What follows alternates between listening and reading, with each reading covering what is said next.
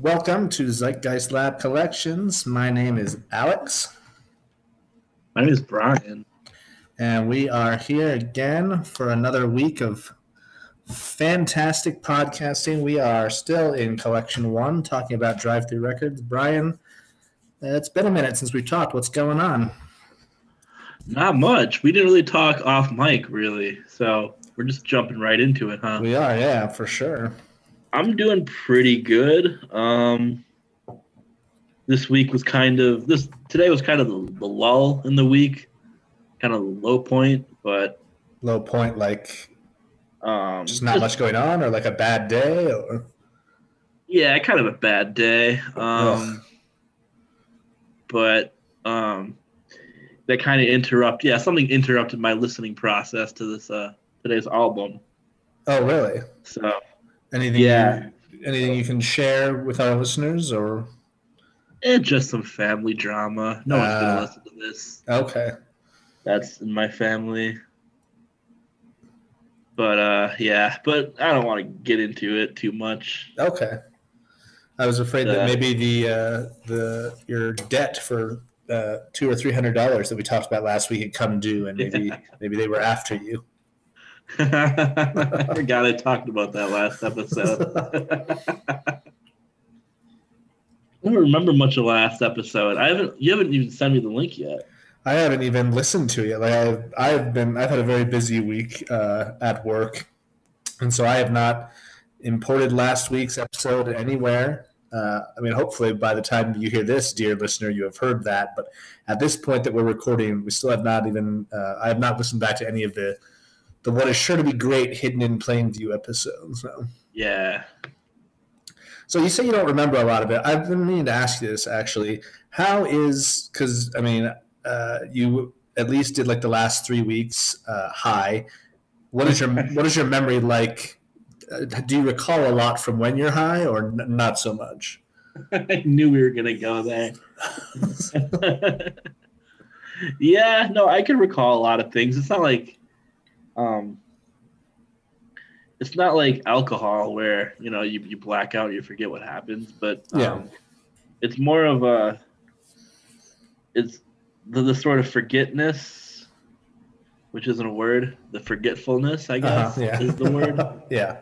Um, that usually comes into play during rather than after Oh, okay. where it's like um, the amount of times where I've been smoking in my living room and I've like lost my phone for like a half hour only to realize that it was blending in with the couch, that kind of thing. Very nice. Yeah. Yeah, that happened last week. Okay. But yeah, um, I just that that episode was just it was just a blur, you know. That I don't know I- how do how did you feel about the last episode? I I don't know. I have like I said, I haven't listened back to it. I feel like I feel like maybe it was okay. I, I really Yeah. I don't know. I, I, I we've talked off mic about the fact that I, I won't speak for you, um, but for me, every time we're done recording, I'm like, ah, I think that might have sucked. But I, I haven't. I don't feel like we've had a truly bad episode yet. Yeah, I think the last one might be the first one. I don't know. yeah, I guess we'll, we'll find out in uh, a, a few short days. Yeah, So, but I think um, this is going to be a good one. We got a lot to talk about. Yeah. I think so too. But so this is another thing. We talked about this off mic briefly, but uh, at the end of last week, you told me, you like you left me baffled once again because uh, you you specifically picked the album we're doing this week, and then you told me last week that you haven't actually listened to this full thing, maybe ever. And now you're saying that you tried today and you got interrupted. So are we going into this with you having not actually listened to the whole thing? no, I listened to the whole thing. I, Okay. I've been I listened to disc one a couple days ago, and then I listened to discs two and three today. Okay. Okay. and I was so close to like taking in disc three and like the narrative that's going on, and then something in my family happened that was not good. hmm Everyone's fine. It's just I got into a bit of an argument with someone. Ah, okay. uh, a cheese-based argument, I would imagine, since it's Wisconsin. I mean, probably no more of a we never hear or... from you kind of argument. Ah, okay, one of those. Yeah, which yeah, which I don't know. Family's weird, man. You know.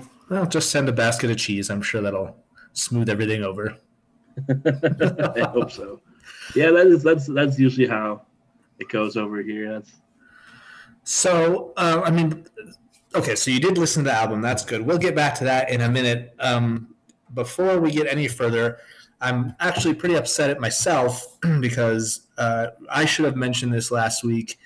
You uh, have spent a lot of time and put a lot of effort into putting together a compilation that is uh, now available on Bandcamp. Is that right? I would like I wanted to give oh, you yeah. the chance to talk about it here and see if we can maybe boost that signal because it's it's for a good cause and I think for a lot sure. of the people listening yeah. will know at least some of the people on there. So yeah, why don't you tell us a little bit about about what uh, what this project was and is? So uh, over the summer, um, you know, which had a lot going on as far as um, uh, how do, just civil unrest and uh, police violence. Um, there was a lot of that this past summer, and everyone was kind of, um, you know, sort of raising money for people to get out of jail and stuff like that. And a lot of Black Lives Matter type causes were happening.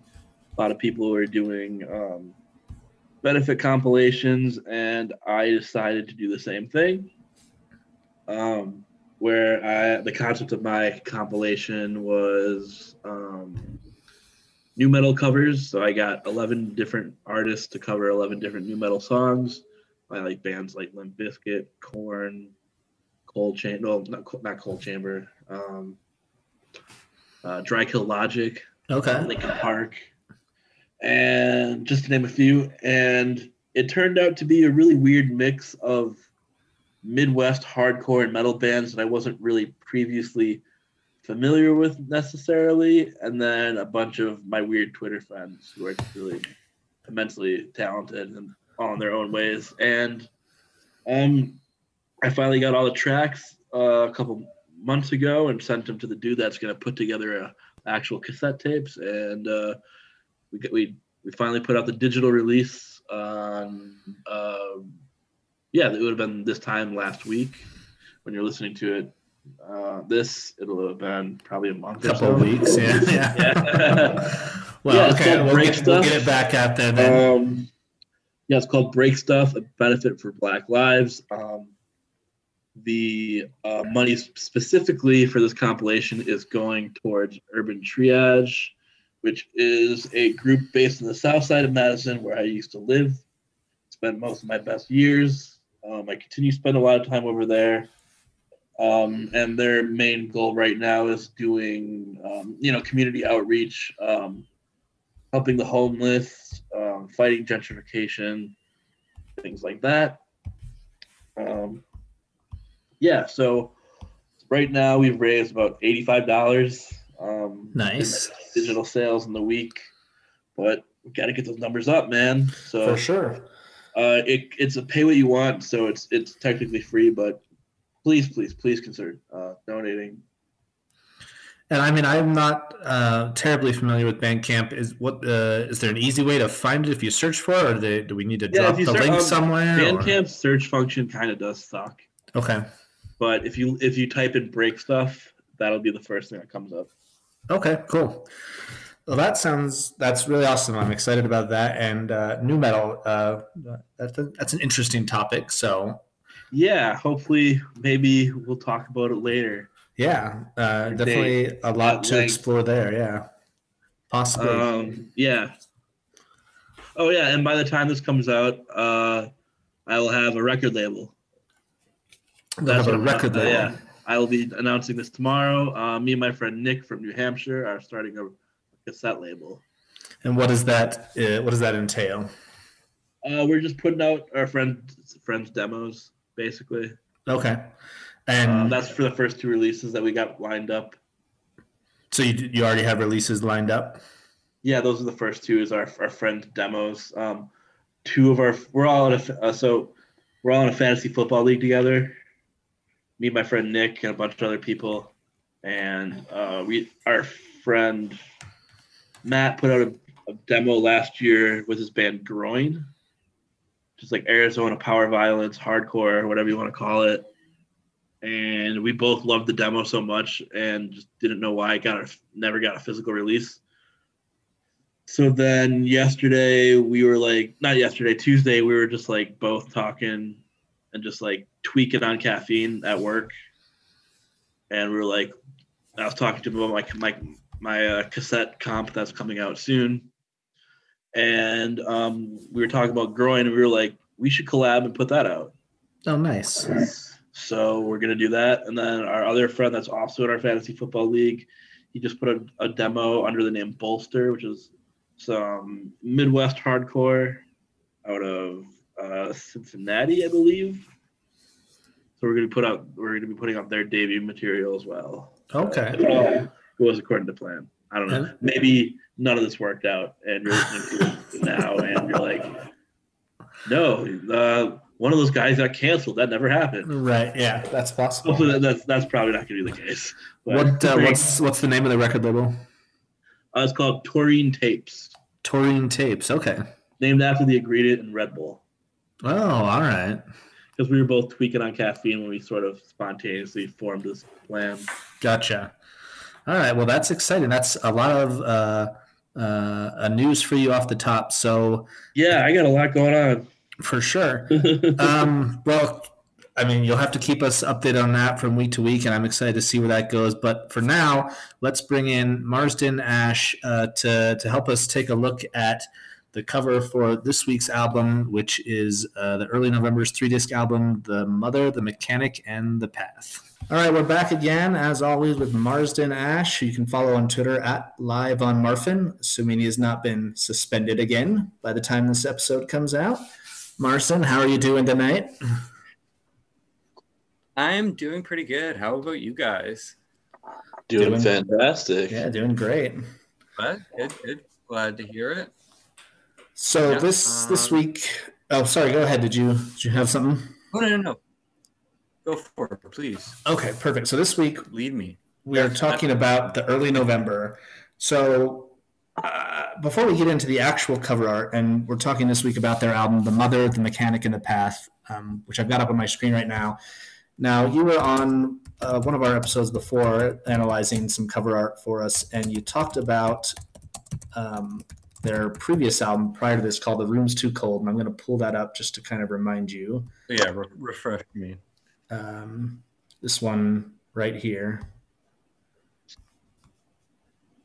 And I think at the time you said you thought it was kind of give you like a Hawthorne Heights type aesthetic about a band who like is maybe taking themselves serious, like, oh look, this is our serious album. Uh, I don't know how well you can Oh, see my yes, screen, yeah. but yeah, Um, I definitely I I remember evoking Hawthorne Heights with, uh, or I remember that this one evoked Hawthorne Heights for me, especially because there's something about like the tint in this photography mhm. and the prominent use of a mirror, this kind of like skeezy hotel room vibe, all of which really makes me think of um, the kind of uh, uh, photography that photography in, in scare quotes that I did as like a 13 year old uh, okay, okay, to post on Nexopia. Um, and all of those things go together. I mean, musically and aesthetically. So. okay. So I am surprised though. I'm surprised looking at that uh, to to see this next uh, bit of cover art though, which to me looks a little bit more like uh, like um like what I think of is uh, I mean maybe this won't mean as much to you guys, but bands from Alberta that are proud to be from Alberta rather than ashamed. um, it has a definite like like folksiness to it um or a, maybe a country quality okay. It So- definitely like i don't know I, I i would this go ahead sorry go ahead So I was just going to ask you. I mean, and I don't think there's like a definitive answer to this because I think certain bands uh, they're they're always going for the same aesthetic. Like they kind of uh, yeah hinge on this is our aesthetic and it will always be our aesthetic. Other bands are constantly changing their aesthetic from album to album or era to era. Like when you look like I guess do these do the two aesthetics, and I think you've kind of already answered this, but do these two albums exist in the same world aesthetically at all, or no? Like from the cover art standpoint?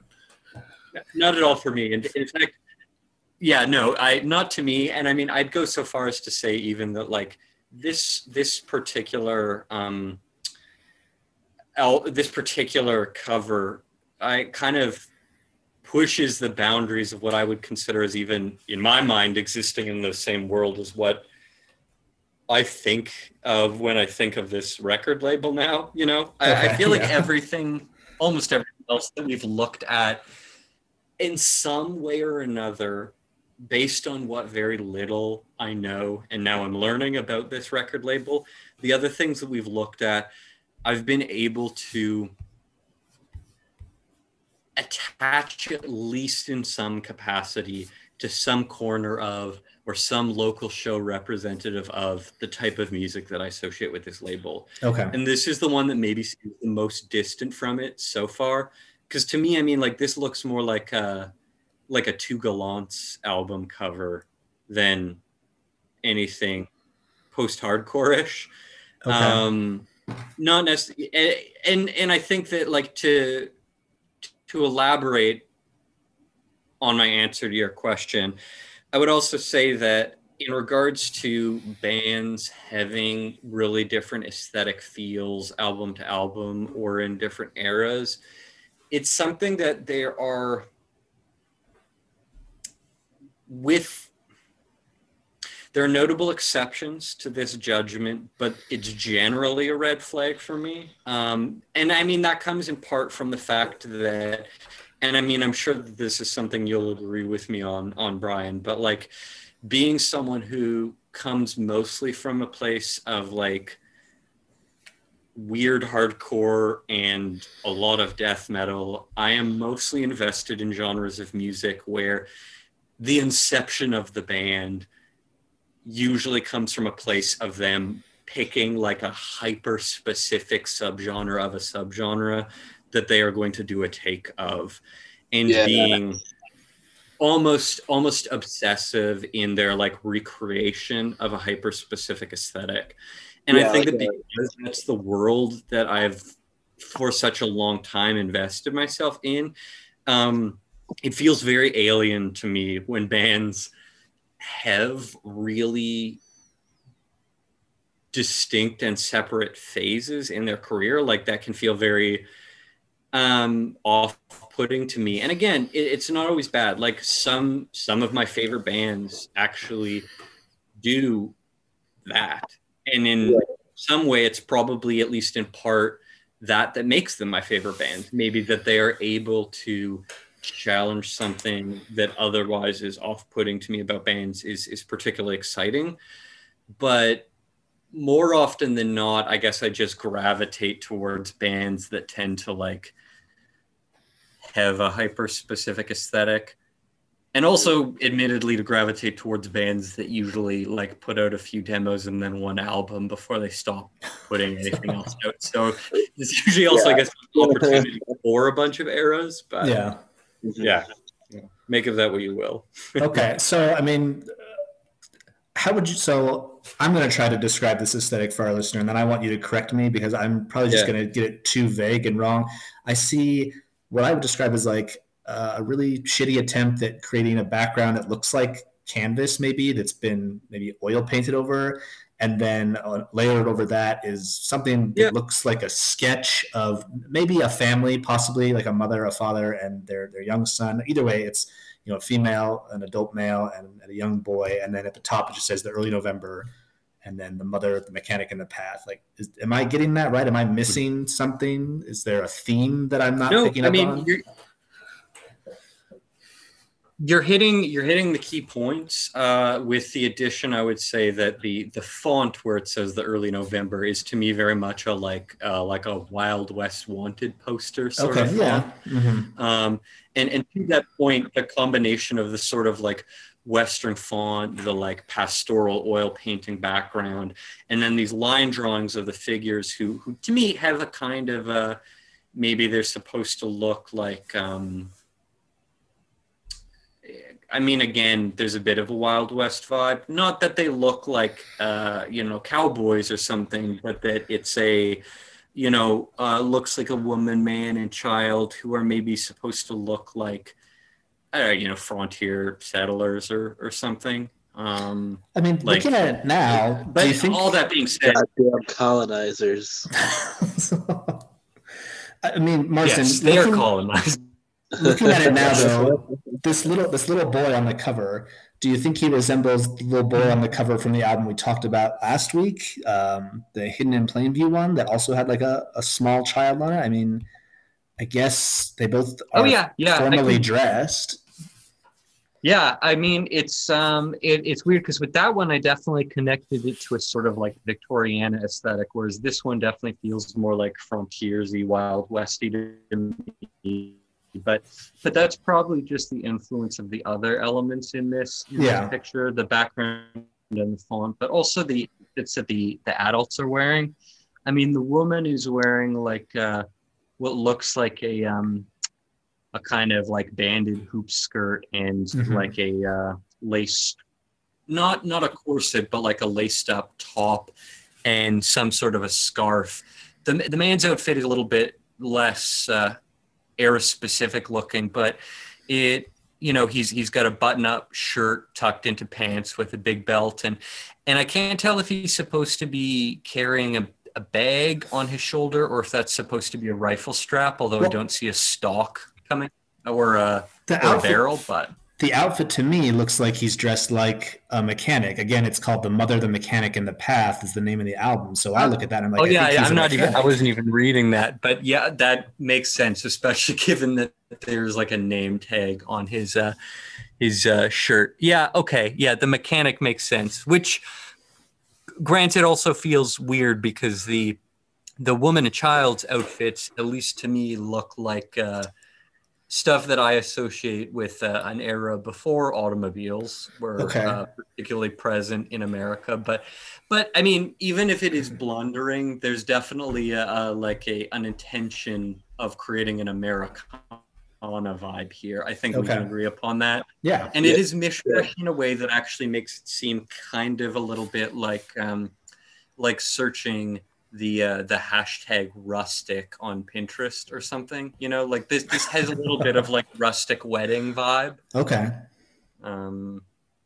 So yeah, I mean, uh, musically, again, I earlier I mentioned like my best guess would be something almost Two Gallants just because I'm like, what what what feels this deliberately Americana, but also has some sort of a connection to punk and hardcore, and that's the first thing that comes to mind. Um, and conveniently, I cannot remember from the last time that we listened to this band what they sounded like. So okay. No uh, idea whether that's on or off base. okay, and so I'm going to be upfront with you now. This is it's kind of a trick question. I don't know that it's possible to predict this, and that's because this is this was actually a very ambitious outing from this band in that it was a triple album. Uh, the first album, oh. um, which, which will like the first disc, I guess, which is the first thing we'll listen to, um, was what they called like their sure bet. Like if they were just going to release a single disc album, it would be this. It's kind of their rockier type thing. Then the second album they've described as you know more melodic, more folksy. Um, it's more, I would say, story driven with its lyrics. Um, and it's it's uh, to me it sounds more mainstream pop ish in a way. And then the third album is like a spoken word like part spoken word, part musical number album that that tells the story of of the three characters we see here allegedly. Part musical. Oh, yes. Now and, I'm thinking this is going to sound like uh, Punk Oklahoma. Punk Oklahoma. so, um, so I want to play just a clip from maybe all three discs and, and get your take on if you if any of this uh, aesthetic res- resonates yeah. in the music. So this first one is from the first album, first disc. It's called Decoration.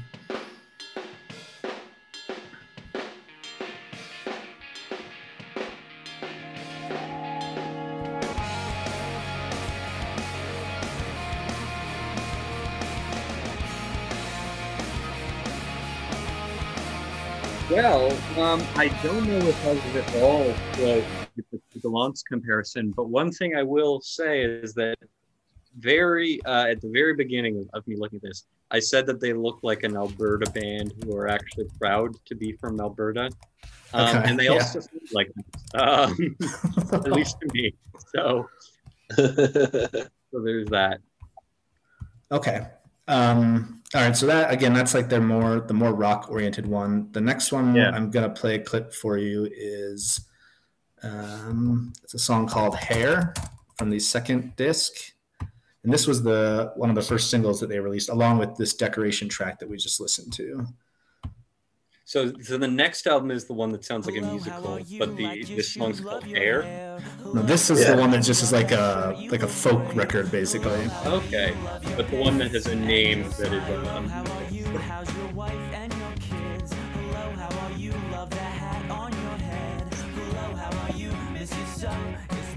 see ya. That's such a good song. I feel like this is slowly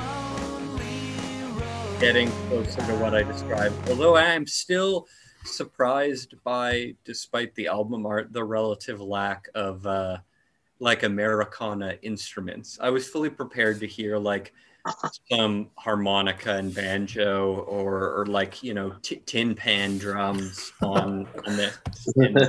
Or like I mean- Murder by Death or something. I don't know yeah, that they. and- I don't know they ever get that far, but like later on in this song, there's definitely like horns. I don't know how well you can hear it, but there's like a trumpet in the background right now. Is there some, some slide guitar in there too? It's possible. I wouldn't be surprised. Okay, there's Or the like horn section. steel? Oh yeah.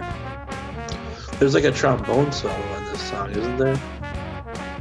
I Yeah, that I could be heard a little bit of slide or lap steel, which certainly would be closer to what I was uh, thinking. But Okay. Um, all right. So you feel like that sound is kind of more in line with what you saw in the aesthetic. At least, uh, I, I guess, like I still feel like I was pretty far off base, but it feels closer to it than the first song did.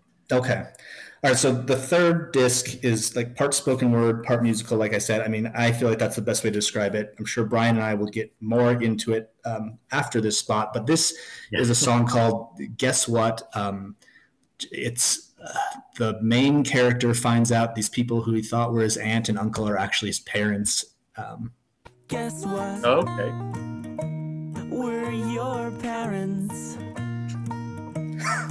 You weren't kidding, it really is And about that. come live with us, and we're gonna have a great time.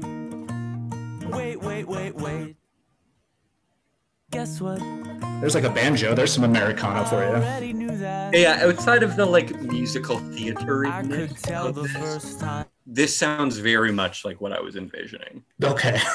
But we got there yeah, we got there eventually. over the three albums. um, it's not as raging as Two Gallants, but like the instrumentation is definitely uh more in line. Yeah. Okay. All right. So, I mean, I, like like you said, I think you got there eventually. But like like I said, it was kind of a trick question because I don't know how you could possibly predict that all three of these songs would exist on the same release um, based on this cover. Yeah, no, definitely not. I mean, maybe if it were more uh, more of a cohesive three album set based on those three songs. I mean, maybe it's very cohesive when you listen to it in its uh, entire continuity. But but yeah, All right. Yeah. Well, that Well, is what yeah that's what Brian and I are going to discuss now. But Marsden, thank you so much for stopping by again and uh, giving us your take on this album. of course, yeah. Enjoy the rest of the pod. Thank you, Marsden, uh, for that analysis. Uh, and as we talked about with him a minute ago, Brian, this is a three disc album. Um, I, I guess I, I, I don't know where to start. This is, to me, if anyone who's listened to our, our, our episode with Mark Teal on the compilation, I said that I can never decide if I think the Early November is a great band or a shitty band. Um, this I mean, I feel like if you're going to talk about Drive-Thru Records, you have to talk about the early November. Oh, for sure. Yeah. But this is not. This is not uh, an. I don't want to say I'm. I haven't been excited to do this episode because I think it's a very interesting album and I'm excited to talk about it. But I don't know that I would say that I love this album or even this band. Whereas I feel like for you, this has been you know uh, a very important band. Is that is that fair, or am I have I misread something? Um, I wouldn't call them important to me at all. Like I've never cried listening to this band, nor have they like saved my life or got me through any hard times or anything.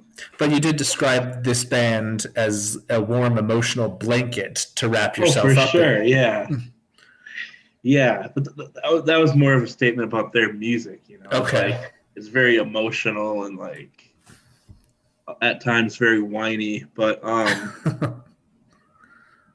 and like they have a lot of feelings that they're trying to convey and that kind of thing. But um no i still do love this band. Like and i Okay. kind of didn't realize that until um like listening to this album.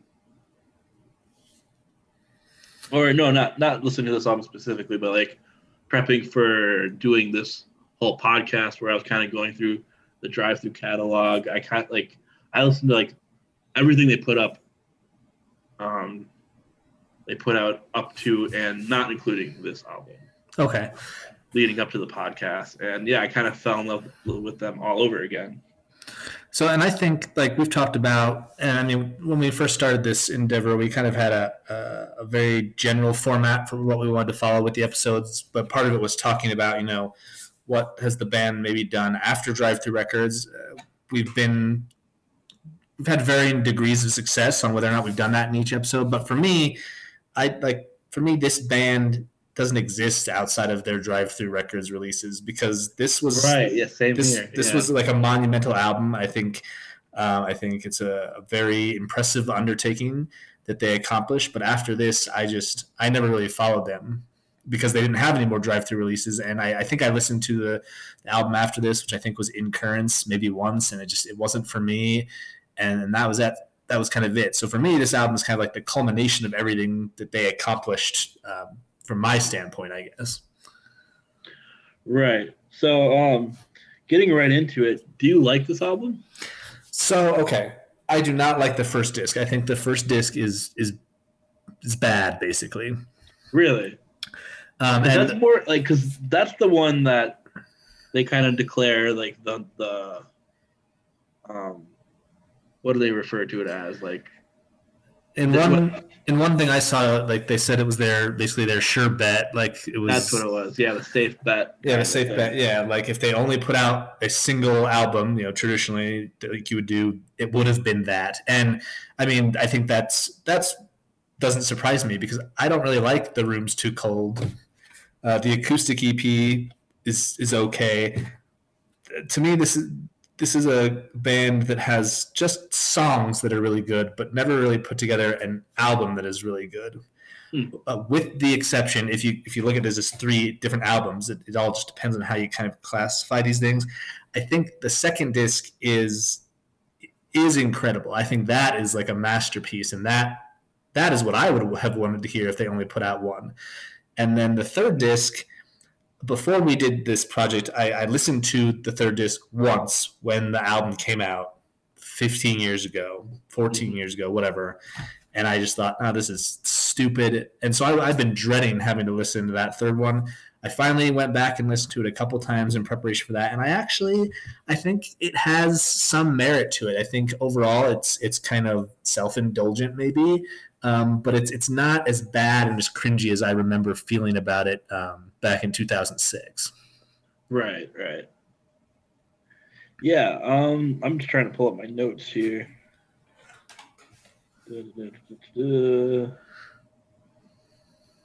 so this was not a band that you really liked before then huh you're kind of like lukewarm on them Yeah, I mean, I liked, um, and maybe I just never gave the Room's Too Cold enough of a chance. I really liked like uh, Ever So Sweet. I really liked something that produces results. Uh, Baby Blue was was decent. Um, Yeah, I, I don't yeah. remember a lot of the acoustic EP, but I remember thinking that one was pretty good. But I'm, I'm again not a big fan of acoustic stuff usually.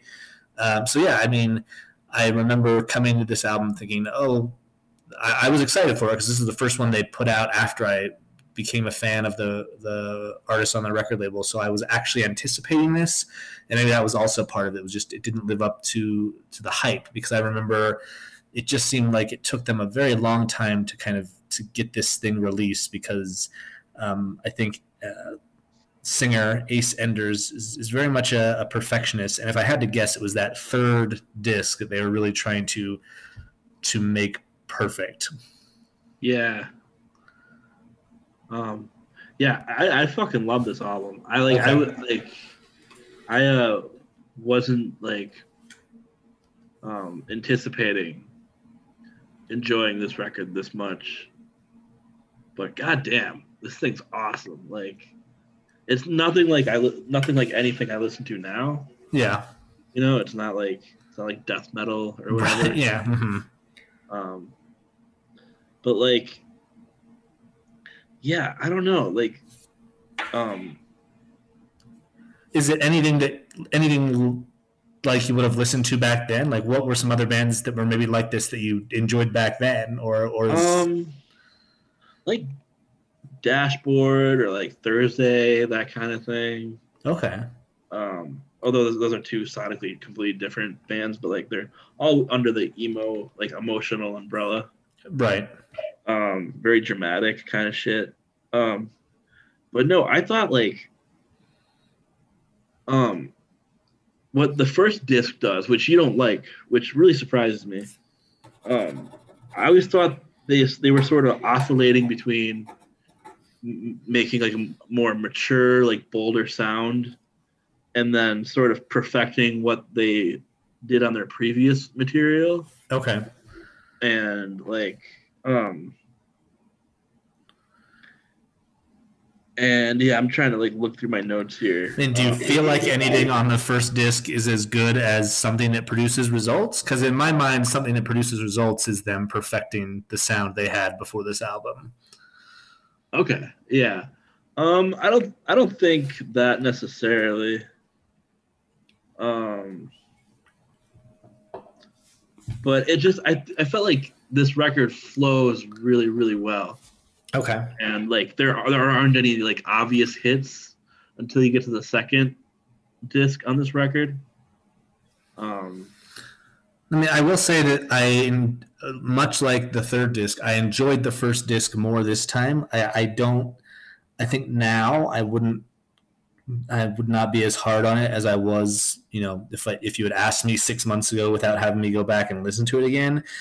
Uh, I think maybe a lot of it is that it's just kind of forgettable. I think the fact that the first single, at least from the first disc, was Decoration, I think is atrocious. I just I don't get that song. That song never made sense to me. I do think it starts off really well. I think Money in His Hand is is a is a great track. And I remember when I first heard that, I was like, oh shit, this is really good. This this disc is going to be great. And then it just kind of you know falters from there, uh, in my opinion. I really like Decoration. you like Decoration? Yeah. Um Yeah, and I, I um, do, do you think it sounded like noticeably more mature than their old material? I mean, more mature in what way? Lyrically? I mean, lyrically, I would say so. Musically, yeah, also just mu- yeah, musically, and like I feel like Ace's vocal delivery was noticeably a lot more um, mature in, in its approach, and I mean, it's not nearly as whiny as it was on like "This Room's Too Cold" or whatever. Yeah, I mean, I guess yeah. Uh, vocally, I guess I can hear the maturity. You know, when you when you phrase it like that. I think sonically, I don't know if I would say it necessarily more mature, but maybe more focused. And I think that's because, uh, I mean, if you were to look at the "Room's Too Cold," it's not. I don't want to say it's not clear what they were going for because it's it's not like kind of all over the place like maybe some of the other releases that we've talked about. But there mm-hmm. are there there there's songs like ever so sweet and then there's songs like you know something that produces results and it kind of that's that's a wide spectrum and that that whole album runs the gambit between those two. And i think um, what this format affords them the luxury of is they can they can have songs and be like oh no this is more like hard or this is more you know melodic or poppy or whatever. So they can separate those in between two discs. So i think that allows each disc to be more focused than maybe uh, a single album is yeah for sure um i like that um like the first two discs um are like i like how they're just different enough okay from each other to sort of make to be able to notice a distinction. Yeah. Um, but cause, but um, I don't know how that fits in with the uh, the actual um, concept though, which we'll get to in a in a second. Um, Yeah. So I'm, I mean, I think I've made it clear that out of for me, out of the just if we're, I mean, for me, the second disc is better than the other two. But if we're just looking at the first two, the two mainly musical ones, I think the second disc is far and away better than disc one. Now I'm picking up on that. Maybe you like both. Do you have a preference over uh, one over the other, or? Um, I never actually thought about it. Like honestly, um, probably probably because by the end of the record, I was like just fuming with, with something completely different. Right. um. Yeah, I don't. Um, honestly, if I had to choose, I'd say yeah, the second disc is actually, um, my favorite. Um, which is weird because like that that first one, you know, like you said, that's like their safe bet record, you know. Right. Um, do you like? I don't know. Do you agree with that though? Do you think that like is that should have been like the third LP and just that? Well, I mean, I Uh, guess you don't like it, but I mean, I think that I think that's what it would have been if that's all they did. I I don't think I would have liked that. Um, and but do you, do you think that is an accurate descriptor though? I mean, on their part, like you the safe bet. I mean, yeah, it's the safe bet. It's I, I don't I don't know. I don't know a lot of early November fans, so I don't I don't have a good uh, uh, feel on which one of these was more popular and more well received. I think if all they put out was that first disc, it would have been fine. The the diehard early November fans would have loved it, and uh, that that would have been that. I don't think there was there was nothing to lose. But at the same time, I mean, what is unsafe about disc two? I guess would be my question. There are risks right? in that Exactly. Yeah. that it's it's kind of risky because there's things that aren't super typical for them but i'm not, there's nothing that i listen to and go oh yeah this isn't them this wouldn't have worked if disc 2 was all they put out Yeah, I think disc two definitely would have been um, successful as if if like if they were just putting out disc one. Uh, yeah, um, I don't know. Um, but yeah, I, and I don't know if I like. Um, so like, what do you what? So what about disc two stands out to you then? I just think that so I think part of my complaint about disc one is a lot of sameness. A lot of times I can't tell the songs apart from each other. And for me, when I say that about any music, a lot of the times it's that like the melodies are Mhm. never memorable. There's no earworm there. Now, money in his hand, there's good a good melody decoration. It's memorable, but it's not something I'm into. The rest of it, I just it all kind of blends together. Now, what I like about disc two is every song is very distinct, and I think each one is very melodic. And while it's not risky, each song kind of does something a little bit different that that makes everyone unique and and good in different ways. Like there's there's no songs on disc two that I would skip, and I Okay. can I can remember all of them for the most part. And I think, I mean, just like right from the start with my lack of skill, the little piano number like it's produced in like a way where it kind of sounds like a little music box or something and it just kind of sets the stage for oh this is going to be different.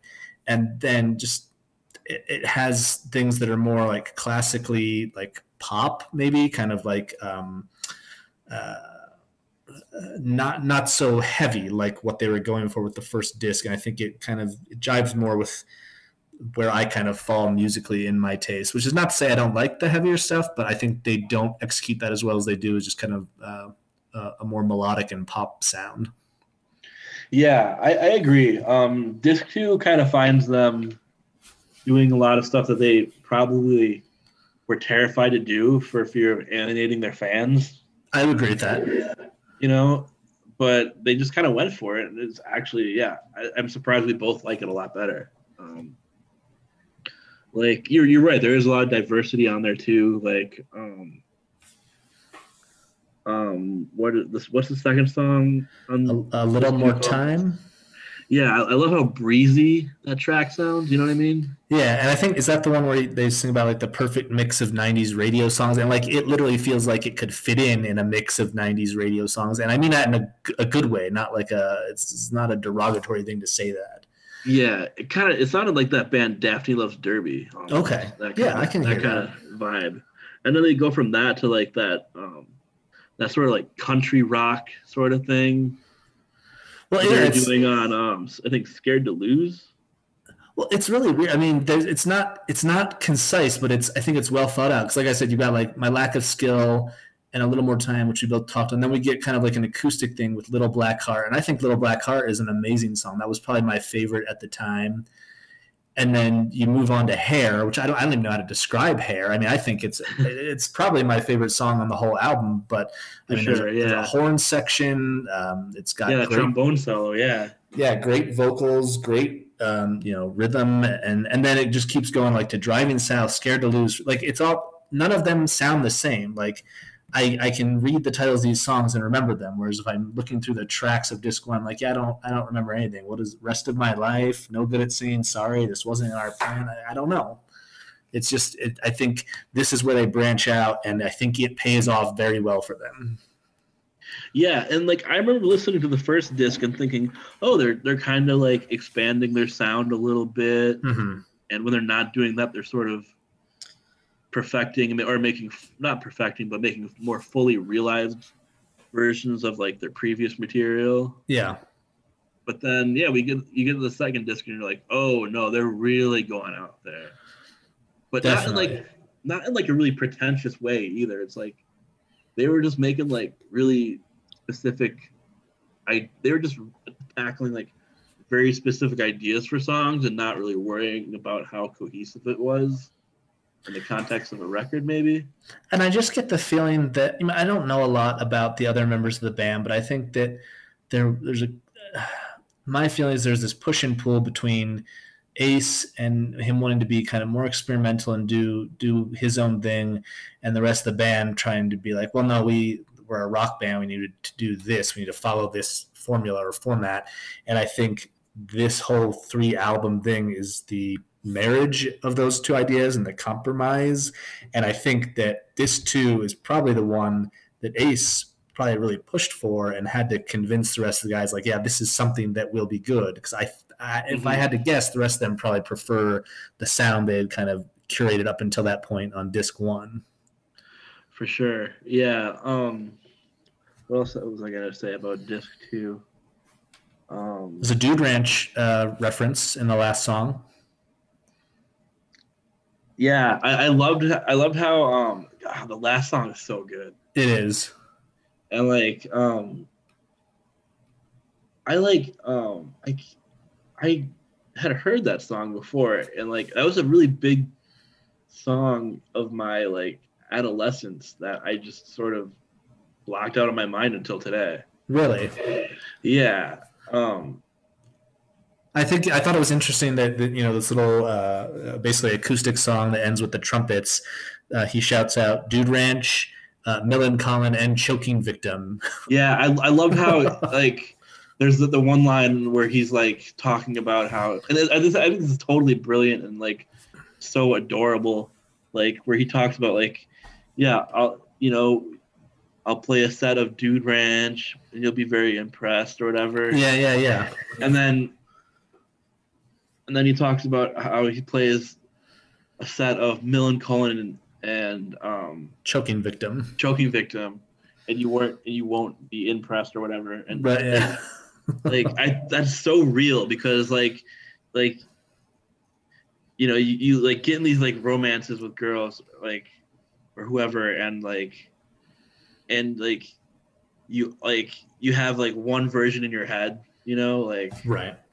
And then what actually does happen and i think like blink is the perfect like and like because and like i think blink is the perfect example to use as Yeah. like as like the, being the band that you'll be impressed like that like someone knows how to play Well, you know and- it'll, it'll be cute and then like when you play something like like borderline scary like choking victim and like yeah yeah it's like the best like they chose the best bands to reference in that and I think it's interesting um, uh, how far of a reach that band Blink One Eighty Two has, because I mean, you don't put that in there if it's not a band that you don't have some sort of aren't influenced by to a degree, right? And we've seen that here with uh, the early November in our Hellogoodbye episode. We saw that they would do 30 minute sets of Blink songs at, at Warped Tour, Yeah. and those are two very different bands. So, I mean, somehow Blink 182, you know, they influenced a lot more than what is on the surface maybe apparent because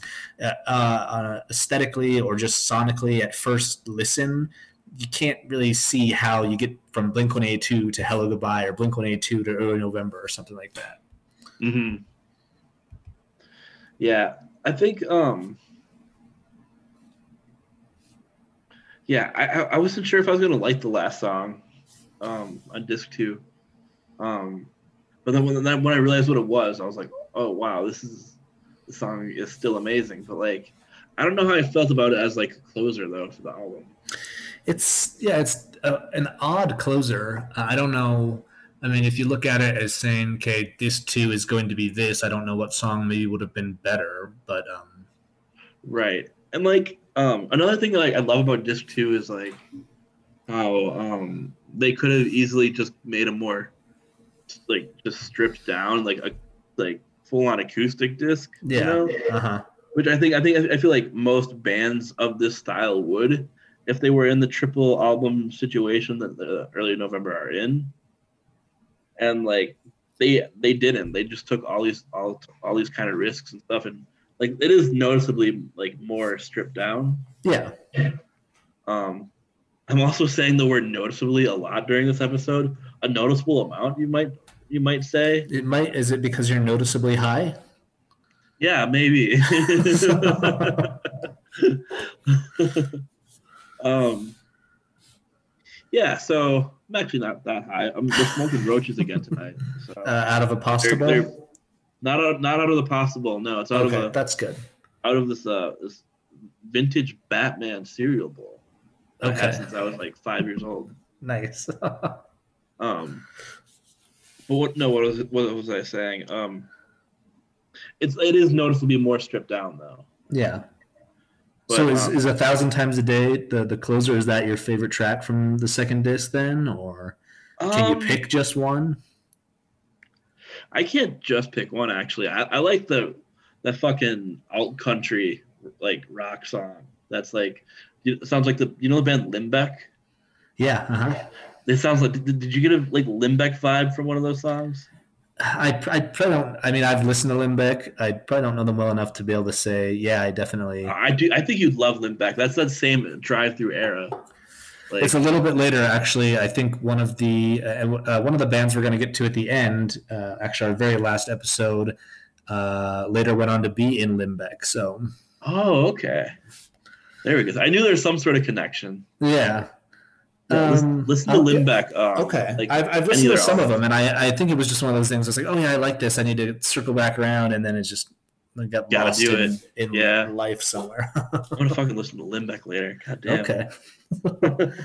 yeah, I- don't think I can pick one either because it seems obvious, but then because I'm like, oh, okay, Little Black Heart. I'm like, oh, but I really like From Here to L.A. And then, oh, I, I I don't know how to say this or Thousand Times a Day. And it just it becomes too hard to just pick one. Right. I, th- I don't know. I think hair is really good too. Oh my God, hair. Yeah, yeah. Um, and whatever the, the one that sounded like Limbeck was was really great. Yeah, this one. Yeah, this is a really good one. That, that dirty ass guitar riff, man.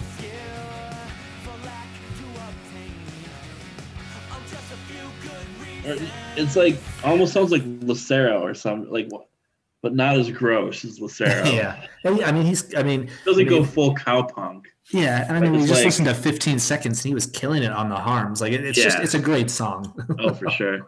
Yeah. okay, well, I mean, I think that kind of covers the first two albums. So that brings us to the third disc. What, wha- what do you make of the third disc? What do you make of the the concept, the story? do, do you see the third disc tie into the first two at all? Other than, I mean, obviously some musical cues that I feel are just kind of shoehorned in there. But I mean, I want to get your thoughts. Um, so this is when like something like unpleasant happened to me. I was like halfway through the third disc, Uh-huh. so I'm trying to like recall as much as I can. And you said you had never listened to this one before. No, I right? haven't even touched this one. Okay. Um, I, I don't know. I didn't really pay attention much to the the, the therapy sessions because I had a lot I had a lot going on. Uh-huh. Um, so I didn't I didn't really retain a lot of the therapy sessions. Um, much like in my real life, I don't really retain a whole lot during therapy. yeah. it's funny. Um, but um, I thought the storyline, you know, like that he was trying to tell, was it felt like really on the nose. Like I couldn't like. So like, what did you take from the story? Like, like what is your version of the story at least? So okay, so dude's in therapy, and he starts by recounting. It seems like his father's childhood, and then it turns into his childhood, and his dad was and mom were shitty to him, and that led to him. It seemed like it was like a circle because in the end, it sounds like he's going to end up just like his parents. Because in the end, he's like, oh yeah, guess what? I've got this girl. We ran away together. We just found out she's pregnant. It's like, okay, this sounds exactly like your parents' story. And then if I recall correctly, in like the very last track, the two voices like meld together, and I guess the therapist and the patient are the same person. Whoa. I didn't get that far. But Um, I, I just don't. I, I, I don't know. I don't. I don't. I just don't feel like it's a story that needed to be told. I don't. What is the benefit of telling this story? yeah, it kind of like I mean, it, it was a massive bummer, like of a story, but um, and I felt like the storytelling was almost too on the nose. Like I- that's what, what you described was like, I like underst like I took at least I took away at least half of what you said Okay. the first time I, I heard or the only time I heard this. Yeah. I was like, okay, so what? So like, I, I missed the the dad telling his or his upbringing or whatever. Well, I think that starts off with so the first few therapy sessions, he's talking about his dad and how his dad left because to be with this girl, and he's like, "I'm going to make it on my own." And then, like halfway through the disc, maybe they have the kid. The kid is the actual patient in the therapy sessions, but they're like, "Oh shit, we didn't want a kid, or this doesn't work for us right now." So he ends up being raised by his grandparents, not the dad's parents, the mom's parents and his life really sucks because he just feels like he doesn't fit in. There's a few songs that talk about that, and in the end, eventually he has to go live with his parents because the grandparents die or whatever, and he also hates that. So at the very end, he ru- he runs away with his girlfriend, and he says he's pregnant. Right. he says she's pregnant rather, Mhm. and then something about the last track i don't remember i'd have to go back and listen specifically but some there's some key that you figure out that basically he's been talking to himself i guess like him and the therapist are the same. And i think that kind of makes sense. But what i hate is i guess what really drives me crazy is that he as the patient has that pitched down voice. Like why didn't you just get another voice actor or something? Like the pitched down voice just sounds like shit. I, I don't get it. Yeah. Um, Tyler the Creator does the same thing on his album Goblin, where he, like the whole thing is like a therapy session. okay Um, yeah, this is kind of like emo's answer to Tyler the Creator's Goblin, the, the third disc. Well, when did Goblin come out? Uh, well, actually, way after this did, but um, Okay, I guess it's hip hop's answer to to this. album. Yeah, rather.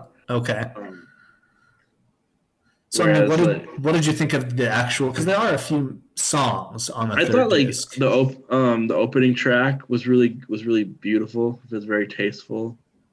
Um, it's, it kind of reminded me of explosions in the sky, okay, um, or like other post rock instrumental bands like that. okay, Um, I thought that was pretty sick.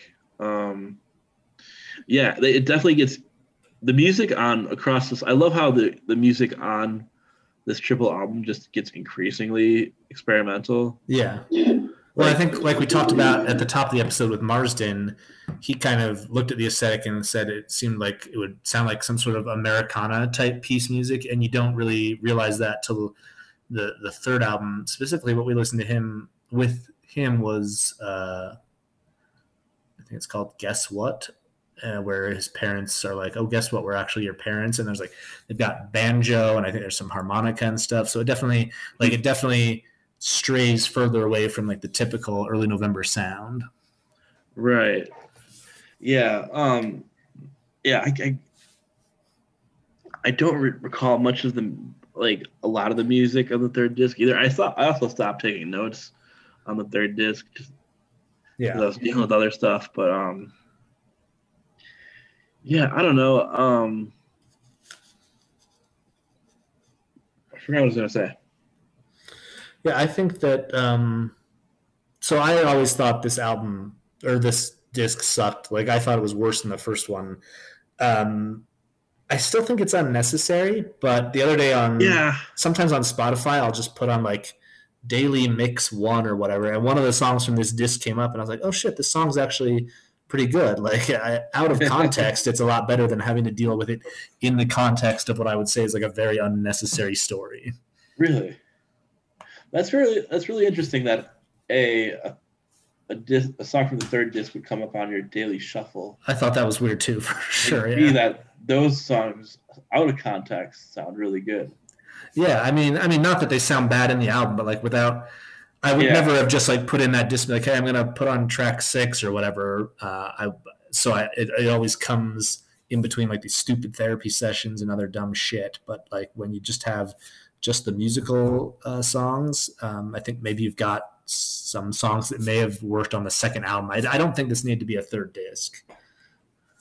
Yeah, yeah. I I don't. yeah, I don't think it would either. Yeah, I don't think it needed to exist either. Um, I thought, um, if they got rid of the story and just, just um and just chose to go even more experimental experimental musically, hmm I'd have been fine with it. Yeah, The story, like, is there any sort of like discernible, like, hint of a of a story being told in the first two discs at all? I, I feel like maybe there is, but I I don't know. I can't I can't pinpoint. I'm trying to remember one of the songs on the third disc has part of songs from I feel like actually it's decoration. I feel like there's musical cues from decoration somewhere on the third disc. Okay. Um, so I don't know, but I don't know what the I I can't pick out anything necessarily lyrically in anything that would would point to that. Right. Yeah, because I wasn't sure if if if that was intentional or not. Um, because this is a concept album, so like, what are the what's the concept of the first two albums other than, I guess the sort of the sonic mission statement of both. Well, you know, one Right. being more stripped down and twangy and experimental, and the first one just sort of being the safe bet or whatever. Yeah, I mean, I think it just goes back to my whole thing that concept albums typically don't work. I bet there's probably a handful of songs that maybe fit into the broader story, but like certainly like the one we talked about kind of at length earlier, a thousand times a day, that doesn't fit anywhere into this story that I can tell. Like, Well, I thought, well, that I mean, that song is itself is a story. right, yeah, that's a story. I don't think it's part of the larger story though, which is oh. fine, Oh. but like. Wh- Why pretend that it has to be? Or I mean, I, and I'm not saying that they Yeah. did, but like I feel like that's what you're supposed to try to get out of it. Right. And like where does the song like hair fit into like the storyline? You know, right? like that song like does have sort of a show tunes quality to it. Yeah. hmm You know, like I could picture that being in the first act of like a, or maybe the second act, Yeah. scene one of a musical or something. For sure. For sure. But um yeah, I don't know. But Uh. I mean on its own though, with like the, the first two discs are so good and They like, are. I mean, the second one is, and I- I've come to appreciate the first one. I think this could have been a really, really good double album for sure. Okay. And I think a lot of people would have said the same. I think I'm probably in the minority and not liking the first disc too much. I've always thought that I'm also in the minority though by not liking the second disc, and I, I honestly don't know. Like you're you're probably You're one of the in only the minority I've- when it comes to musical opinions. I, I I agree with that, but I I mean you said you liked the second one, so I don't know if you and I are just the only ones who think that. I mean, not the only ones, obviously, but like is is that what a lot of people think, or is the second disc something not that a lot sure. of people didn't like? I don't I don't know. I don't know, but um, I'm just glad we agree on something for once. I think Yeah, this is it's like, incredible. yeah, this is a an historic podcast already. Thank you for the use of "n" historic. I appreciate the grammatic correction uh, correctness of that. well, it's been an historic week, obviously. Yes, it has been. Uh, Speaking of which, you know what? Uh, Fuck Jake Trapper. Is it Tapper from CNN? Tapper- Yeah. He okay. So he and I at the pretty much the exact same time tweeted. I tweeted from the pod account. He tweeted from his account that they couldn't that we couldn't believe they got Chris Gaines to perform at the inauguration. Oh, And we what? got like four likes, and he got like Parallel thirty thought. thousand God likes. damn. So it's bullshit. Holy Fuck him. parallel thought. Yeah. So The, the exact same time?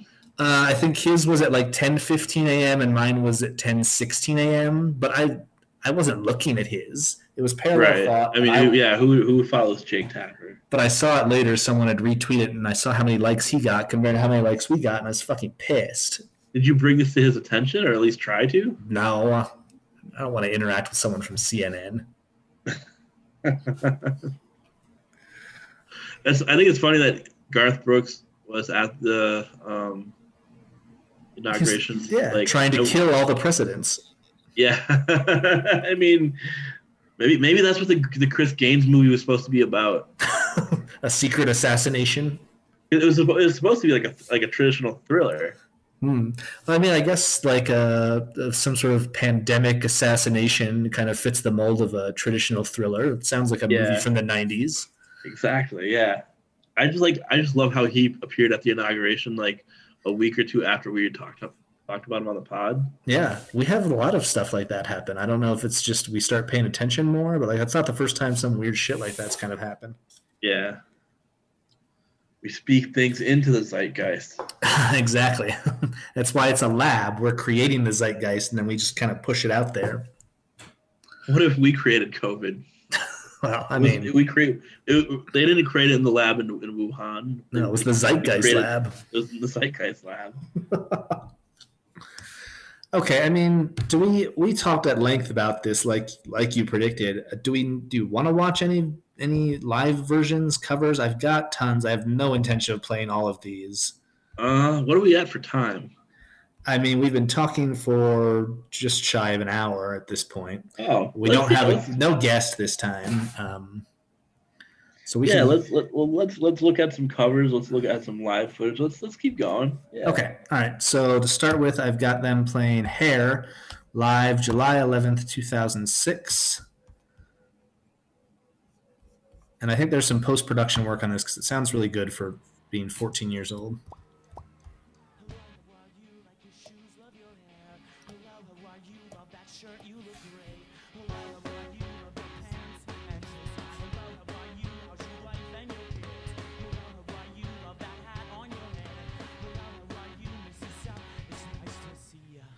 I like that they're playing it faster. Yeah, yeah. I like yeah, I like when bands do that every once in a while. Just kind of speed up the hit, get it over with. Right? Did you ever um, see this band live? No, unfortunately, I think I've had the opportunity to a couple times, but no, I missed it. Yeah, I've seen I'd them like live a few times. Yeah, they were good. I saw them open for New Found Glory, which was really weird. I mean, I know they're both Drive-Thru bands, but it's really two kind of very different bands. Was that recently? Uh, I mean, that I mean, was like pre- 2009. Oh, maybe not. Okay. So no, uh, I thought I um New Found Glory played here recently. Really? I forget who they co-headlined with, and I, I didn't go. Hmm. I, I mean, I wouldn't go to a New Found Glory show anymore. No, I wouldn't either. Oh, I mean, I looked. Okay, I looked at the set list when they played in Madison for like the first time ever. Okay. Oddly enough, and it was like all like their. fu- I mean, I know they were touring behind their stupid like movie song cover albums. Uh huh. But like a good like third of the set was like covers. Really? Oh, Like- sounds awful. No, I just I just want to hardcore dance to some pop punk. Yeah. I did go see them when they they did like a 20 year anniversary tour and like every night they played two of their albums uh, not front to back. I mean they played all the tracks but like in no particular order. And I when they came through Salt Lake they did Sticks and Stones and Catalyst and that was an amazing show but Oh yeah, I mean but- I wouldn't go see them outside of some sort of uh, you know uh, Yeah, uh, they got to be playing like self-titled all the way through, or Sticks and Stones all the way through if they're gonna get my business. Yeah, I saw they did a self-titled 10-year tour as well. Uh, that would have probably 10 years ago at this point, but they did that album front to back, and that was really good too. So when they do something like that, I'm there for that. But yeah, I have no interest in hearing them play their new shit. I'm trying to be the guy spin kicking motherfuckers in the head at the pop punk show. exactly. Okay, here is early November playing. I want to hear him play some song from fucking Frozen. Oh my god, I Unless, unless I don't know, do they do they do they do the do they do breakdowns in, the the movie covers? I don't know. I don't. Uh, I don't know. I mean, I really like the first one. I mean, we'll have to save this for our, our New Found Glory episode. But Yeah, yeah. uh, here's Yeah, here's uh, early November playing a little more time at Kilby Court, which is here in Salt Lake. Ooh, looks like an intimate gig. A small venue. Yeah, it's actually just some guy's house. Oh no shit.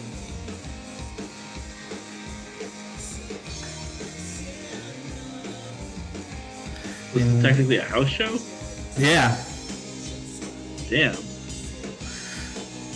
it's a really interesting venue. It's in like a really shitty part of uh, just outside of downtown. It's just like this little street you would never guess there are houses on, but there's a few little houses on this street, and it's called Kilby Court is the name of the street. So that's why the the venue is called Oh, that. okay, cool. and he's just this is like his garage that he's converted into a venue it can hold maybe 30 or 40 people directly in there and then right outside they always have like a bonfire uh, after all the shows and the one and only concert i've ever performed in was actually uh, in this venue so right Wow. there yeah With your rap group?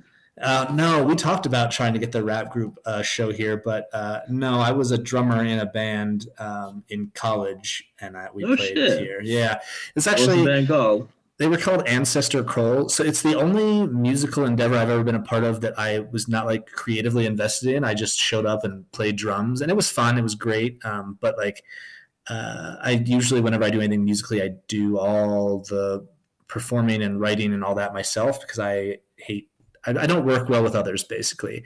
Um, but for that one, it was two brothers. They were like very. They had their vision, and I just kind of helped them realize it. But then they like wanted me to go to Idaho with them to play uh, like Mormon churches up there because they're Mormon. I was like, nah, I think I'm good. I, I have work. I can't just drop everything to go to Idaho. So What what kind of music was this? Like um, Mormon music or No, I mean they were really into uh, like uh, Franz Ferdinand was like their favorite band, so they were trying to do a lot of kind of stuff like that. is that anyone's favorite band? Uh, yeah, these guys.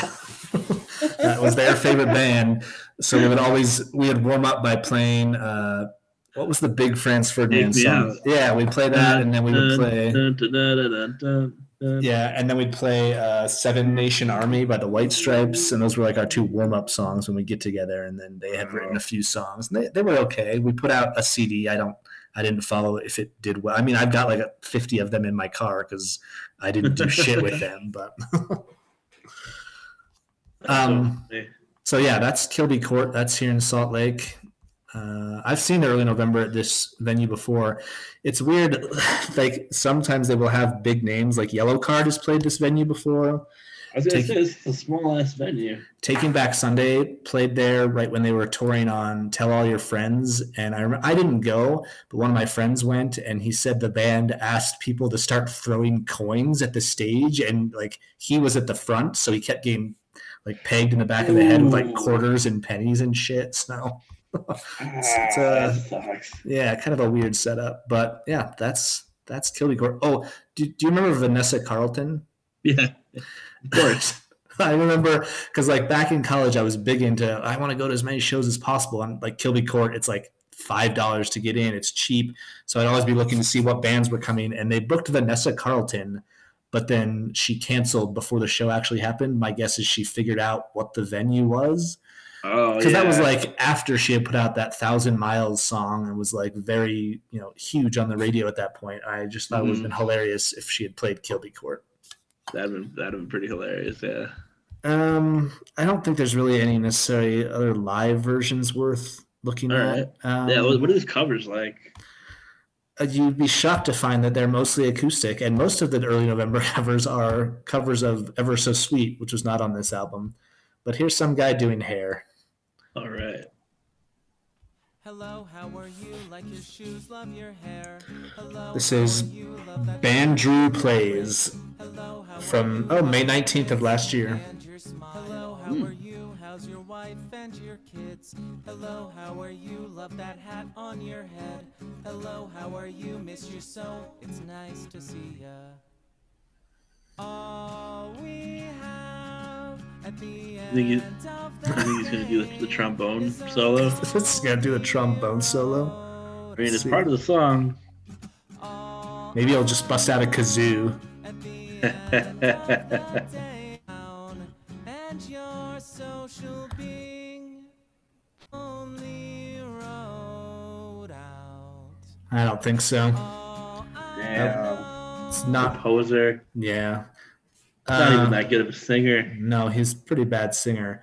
I better put this one down before I forget. Uh, once again, our good friend Make Belief has done a Nightcore version of a song for Oh yeah. us. Let's, let's get that one. I requested Hair, so here is Hair Nightcore by Make Belief.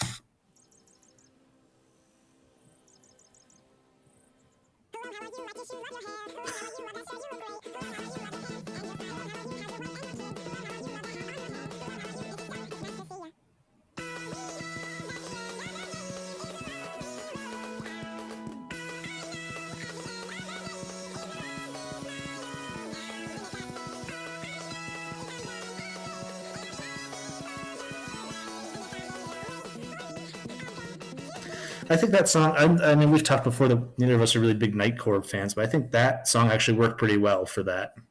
That did. Yeah. That's pretty sick, as So- usual. Yeah. Again, so- I don't. What is the connection with anime and Nightcore? I, I don't know. Maybe I should should I message Skylar and ask him why is there anime in Nightcore? So yeah, Yeah, someone, someone on Twitter, like, tell us. yeah. If someone that's listening, we've got a few reply guys that listen to our show. So someone tell me why. Uh, why it's Nightcore and anime, uh, and also follow at Make Believe Music uh, on Twitter, uh, and check out his new uh, merchandise that just dropped, um, which is lacking an animated McRib, but is still cool nonetheless. So I saw some of that merch. That looks fucking sick. it does. It looks pretty awesome. Okay. Um, let's see. Is there what else do we have? Uh, well, I wanted to look. Some of these I didn't even get a chance to listen to at all.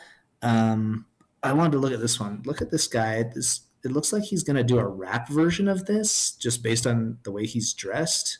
But it's him doing like what is this? Uh, it's him doing a thousand times a day. This is Yeah, one he looks shade like he's, brighter. uh, Everyone, it's Yeah. me, Michael. Um, I'm gonna He does look like a white rapper. Thousand times a day by the early November. Let's just get to the middle. This is a long song. Million times before. This is just a vocal cover. So. I mean, it sounds like he's just singing along with the track. Now all I do is This is write, very uncomfortable. and all I know is I feel so. I mean, he's very into it. lost Without you. He's way too into it. This is. Uh, a little I, don't, much. I, don't, I don't care for this. Yeah. Okay. All right. I don't know. Um, and then uh, we Makes talked. me uncomfortable. Yeah. Now we've talked about not enough female representation, so there are a few female uh, performed covers that I thought we should check out. This is Uh, I'm trying to get the name. Maggie Gibson doing From Here to LA. One of my favorite songs from the second disc.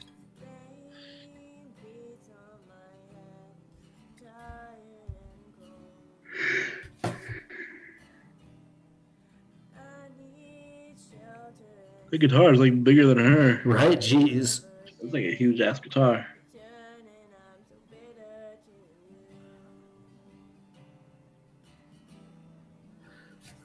I just when are people gonna figure out that this just takes a, a good song and makes it very boring? Right. Yeah, because this, this is like the second disc too, Yeah, where the songs are spicier. spicier. Yeah, you can't just you can't just put them on an acoustic guitar like that. No. Um. Well, we got my lack of skill by Joseph. Didn't listen to this one either. So let's see. This is the kind of weird piano one from the f- beginning of disc two. Oh, like that old timey piano song at the Yeah. beginning. hmm Looks like he's changed it to a guitar.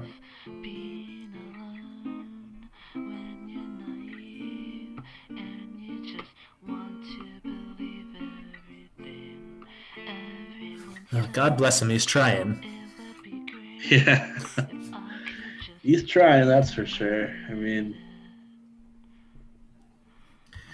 I always struggle with this because I want to find covers that are kind of cringy, but I really don't like making fun of people that have, are willing to put this out there. like, yeah, I don't mind. so, um, let's see. Oh, okay. Speaking, this is not a cover of the early November, but this is the early November covering the Coldplay song "Yellow." okay. I think we should end on this one. Okay. So this is them playing Yellow, July 1st, 2012, live.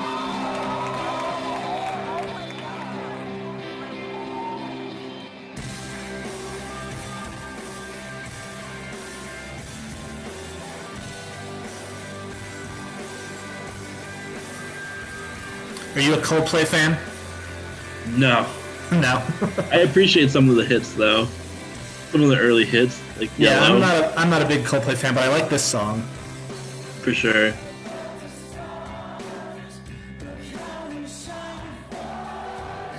I wonder how the feels. audience knows it too. Right. I like. I wonder how it feels to be like, we're gonna play this cover song, and I bet you anything, the audience is singing louder than they sung any of the early November songs. Yeah, that's the, that's the only downside of covering a song like this. I mean, it's fun and it's unexpected and it's undeniably like an amazing song.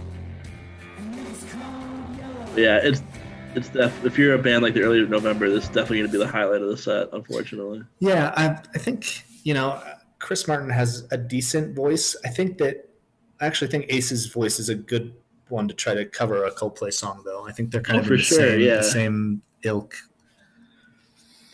Uh, the question I wanted to ask you that I totally missed earlier: How much when you when you look at disc two, how much of "I Can Make a Mess Like Nobody's Business" do you see there? um, not a lot because I'm not really familiar with them. Okay, really? Okay. I know it's just him and an acoustic guitar, right, for the most part.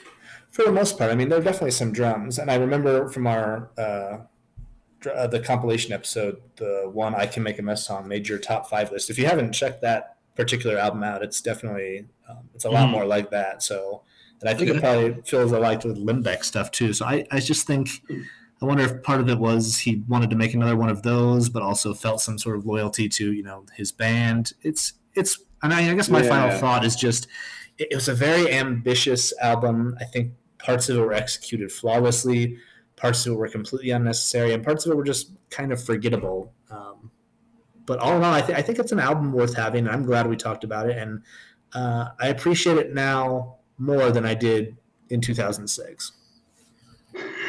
yeah, my final thought is that um, this band, like, this is their second release, like, like full length Correct. release. So, like, that's like huge that they made a triple album that was this good, that had no right being this good. Agreed. Um, yeah, like I think you summed it up pretty well too. Like there's some parts that are wholly unnecessary, and then there are parts that are just flawless, and then there are parts that are like eh, whatever. But yeah, I'm so glad I listened to this. Um, probably listen to it again after I listen to Limbeck's entire discography. Okay, all right. Uh, I think that might be the first album that you've said you'll go back and listen to again, except maybe Hellogoodbye. So that's yeah, gotta mean something. sure. Mhm. All right, well, that's it. We will be back next week. Peace.